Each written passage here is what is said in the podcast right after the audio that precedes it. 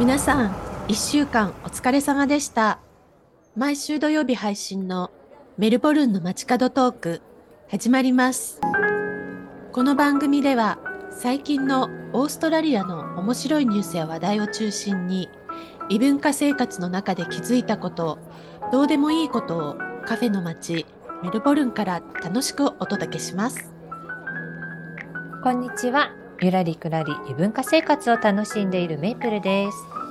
どうもこんにちは。異文化生活、流して流されてのマキジーです。マキジーさん、はい。マキジーさんは、はい、犬派、猫派、コアラ派、コアラ派もあんのコアラ派もあるのかそういやー、まあ猫派かな。猫派うんそうだよね。私も猫派なんだけど、うん、この前ね、動物園に行ってコアラを見てきたから、ちょっとコアラ派にもなりつつあるの。あー、どこの動物園？ヒールスビルのヤラバリーの方だよね。ヤラバリー。あ、そうですそうです。メルボルンから車でどのぐらいかな？1時間半ぐらいかな？2時間弱。うちからだと近いんだけど。あ、そっかそっか、うちからだと少し遠いんだけど、うん、そこのね、動物園に久しぶりに行ったんだけど、マキジーさん、ここ行ったことある？通ったことはあるんだけど、実際中入ったことがなくて、あそこでもサンクチュアリーっていう感じで。あ、そうなのそうなの、うん、割とこう自然がいっぱいの中になんか動物がいるっていう感じで、うん、メルボルンの動物園ってこのビクトリア州の動物園っていうのでウェブサイトで調べると4カ所出てくるんだよね。私3カ所行ったことあるけど1カ所知らなかった。一つはメルボルンズーって言ってシティの近くにある動物園、有名なところだよね。そうそうそう、うん、でそこと、あと私がこの前行った、ヒルスビルサンクチュアリーと、うん、あともう一つワラビーっていうところにある、ワラビーズー、うん、もう一つ、あとカイアブランっていうの、カイアブラン、うん、なんかこれどこにあるのかな、なんかちょっと離れたところだと思う。なんかエッチとかとかあっちの方かな、なんか結構遠いところ。あー、結構遠いね、うんうん、そう、私はここは行ったことないんだけど、そのメルボルンのところと前回行ったところと、あともう一つのワラビーっていうところ、3つ行ったことがあるんだけど、その中で私一番好きなのがこの前行ったヒルスビルの動物園なのね、うん、ここの動物園コアラが結構たくさんいて、どの動物園もコアラはいるんだけど、そこは抱っこさせてくれるところ？うん、ビクトリア州はコアラ抱っこさせてくれないんだよね、基本的に。そう。でもね、あそこモーニントンにある動物園、コアラ抱っこさせてくれてたよ。あれは多分でも抱っこじゃなくて、触らせてくれるのか、あれは、うん、自分が立った位置ぐらいにこうコアラがいるような状況を作ってくれて、うん、で自分がそこにいてちょっとコアラの横に立って、ちょっと触ってみたりっていう、そっかそっか、そういう感じか。で写真を撮る、そうなのそうなの。なんか今日はね、そんなコアラの話をちょっとしようかなと思ったんだけど。あなたもコアラ派になるかもまあ私もコアラは好きだからな。あ、本当？そう。だからボランティアやりたいなと思ってて。あ、そういうのがあるのね。うん、あるある。コアラのため、コアラが食べるユーカリをこう植えていくとか、ああ、そういうボランティアがあって、そういうのにはいつか将来的に参加したいなって思ってる。いいよね、コアラの、ね、ために、なんかコアラって今絶滅危惧種になってるんだよね。そうなの、そう、なんかたくさんいるって思われてるけれども、でもブッシュファイアとか山火事とか、あと森林伐採みたいなそういうのとかもあるんだろうけれども、どんどん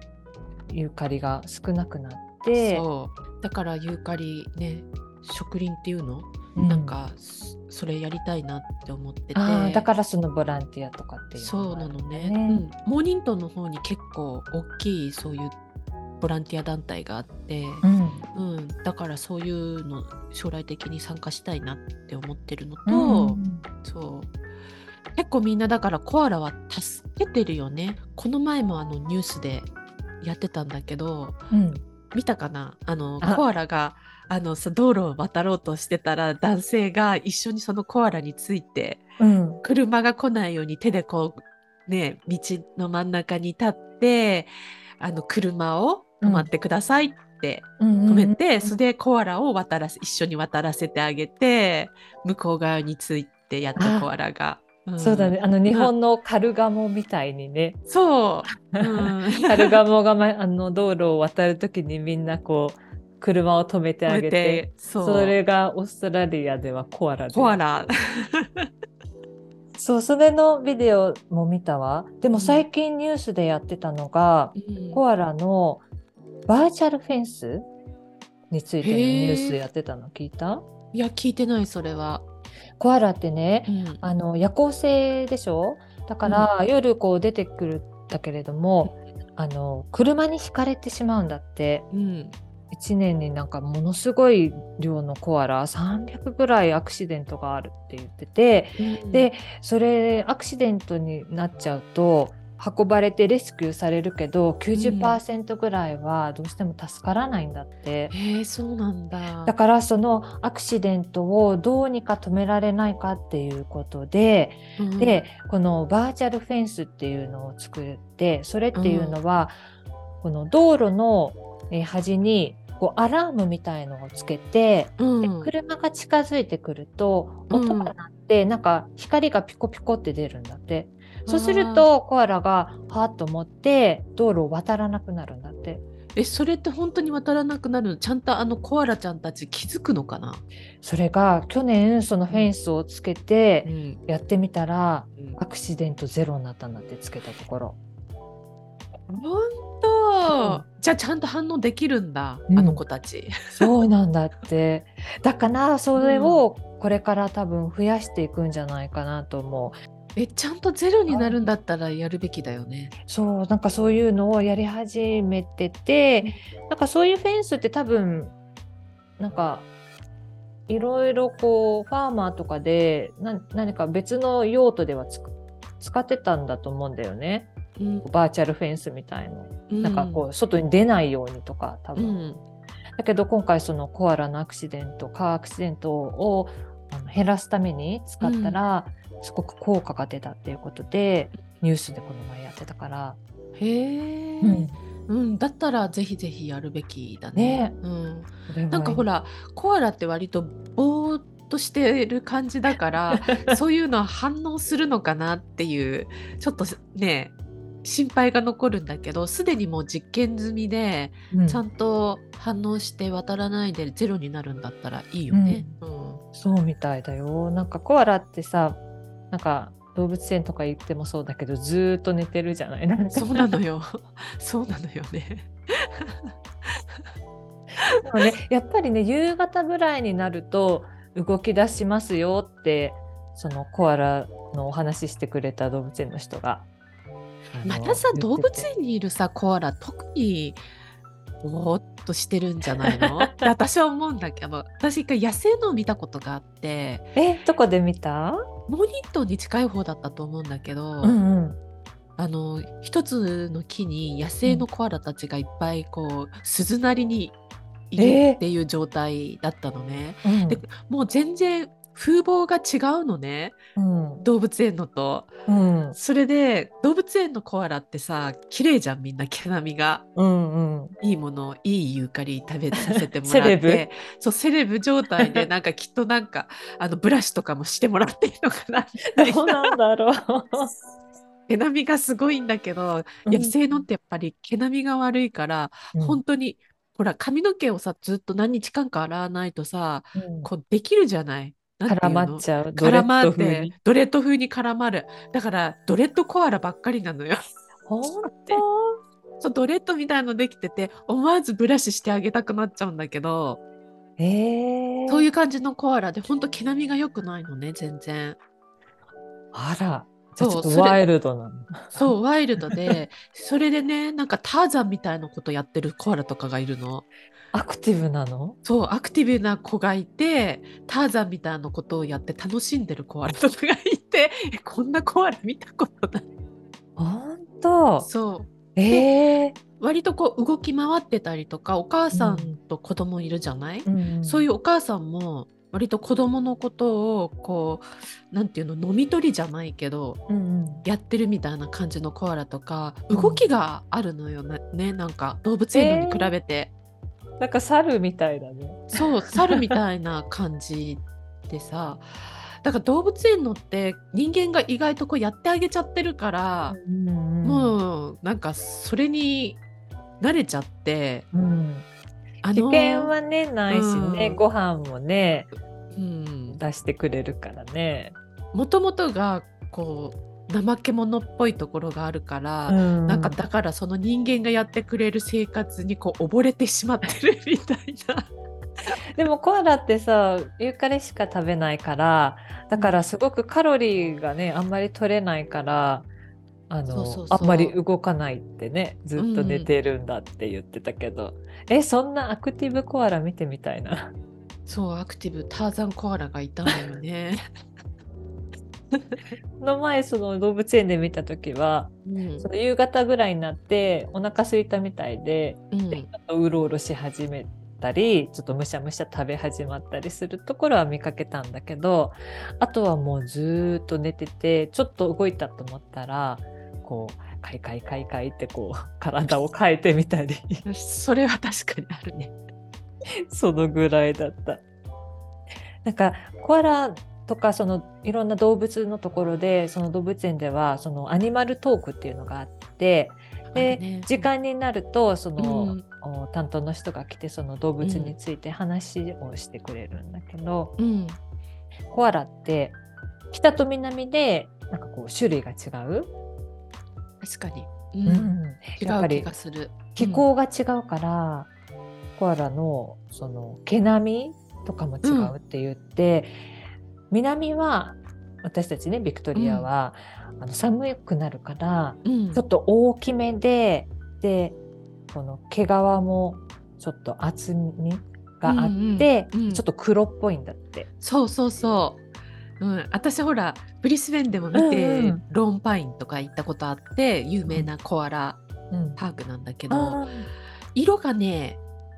クイーンズランドの方がシルバーグレーっぽいかわいいそう感じなんだよね。多分日本の人がイメージするコアラってあっちのコアラなんだと思うんだけど、うん、そう思う。で、うん、ちょっと小ぶりなんですって。この南にいる子と比べるとそうなんだよね。で、うん、こっちに来てやっぱり見た時に色がまずちょっと黒っぽいっていうか、黒って言わないけれども青みがかった、うん、あっちはクイーンズランドの青みがかったそのシルバーみたいな感じがするのに対して、うん、こっちのはもっと茶色に近い。そうだね、茶色に近いグレーっていう感じだし、うん、結構耳にも毛がぷわぷわってそう、うんうん、あったりしたんでびっくりした私も。あ、そっか。そうだからやっぱり寒いから、うん、寒い仕様に体がなってるんだねあれはね、うんうん、って思う。うんうん、可愛いのはねクイーンズランドの方が可愛いから顔が可愛いよく見えてシルバーで綺麗な色だからね、うんうん、でなんかねユーカリを食べるんだけど、うん、ユーカリって900種類以上たくさんあって、うん、いっぱいありそうだけどコアラはその中の 3,40 種くらいのしか食べないし、 その中でコアラが好きなタイプっていうのは 3,4 種類しかないんだ。そうなんだよねかなりピッキーだよねあれしか食べないのに、うん、その中でも好きなのが 3,4 種類しかないとか言って、だから動物園にいるのは好きなの食べさせてもらってるんじゃないの。だからあんな毛並みが良くて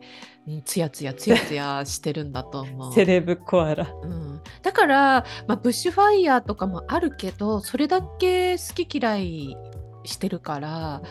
うん、数が減っていくっていうのは分かる、うんうん、そうだね、それで、ね、レスキューしてもなかなかね、うん、助からなかったりっていうとなるとやっぱり今後このねさっき言ったバーチャルフェンスはすごく貢献していくんじゃない？この保護に向けて。そうだね、うんうん、バーチャルフェンスと植林だね、その好きな種類の、うんうん、そうだね。コアラのさ声って聞いたことある？あるような気がする。コアラの声ってなんか豚みたいなんだよ。どこかにね行った時に森の中からすっごい変な声が聞こえるって思ったら、あれコアラよって言われて、私も聞いたことがあったような気がする、コアラの声、うん、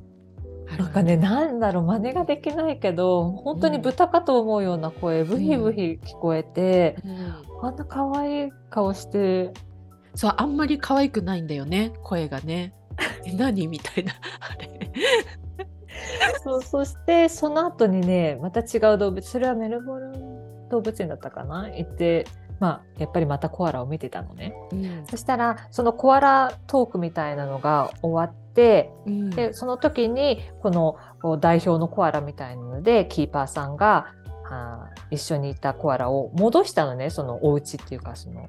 自分のコアラのスペースに、うん、そしたら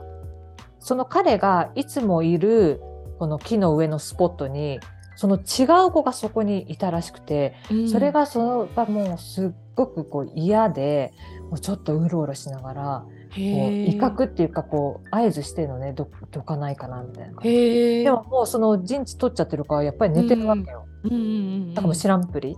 そしたらもううろうろして、しまいにはなんかブヒーみたいな声を上げて怒って、うんうん、その声でキーパーさんが気がついて、うん、あなたこの子の場所を取ってるわよって言って、その寝てた子をちょっとどかしたら、うん、その子がスッてそこに入って、うん、で寝たよねなんかすごくコアラって縄張り意識が強い動物らしくて、うん、そんな話もあって、だから犬派、猫派、最近私はコアラ派。コアラ派？私は猫飼ってるから。そうだ、そう、猫やっぱり揺るがない、うん、でもコアラは助けていきたいとはすごく思ってる、うんうん、思ってる。でオーストラリアはいろいろな方法で多分その寄付だったりとか、そういうボランティアに参加とかいろんなことができるから、ちょっとね興味がある人は。私も毎年確かねコアラの募金してる、うんうん、年1年なんかいろいろあるものね、うん、そういうのねあるから、うんうん、大切なオーストラリア特有のコアラちゃんだから、みんなで守っていきたいですね。そうですね、うん、じゃあ今日はこの辺で。はい、はい、メルボルンの街角トーク、メイプルとマキジーがお送りしてます。今週のカフェコーナー。はい、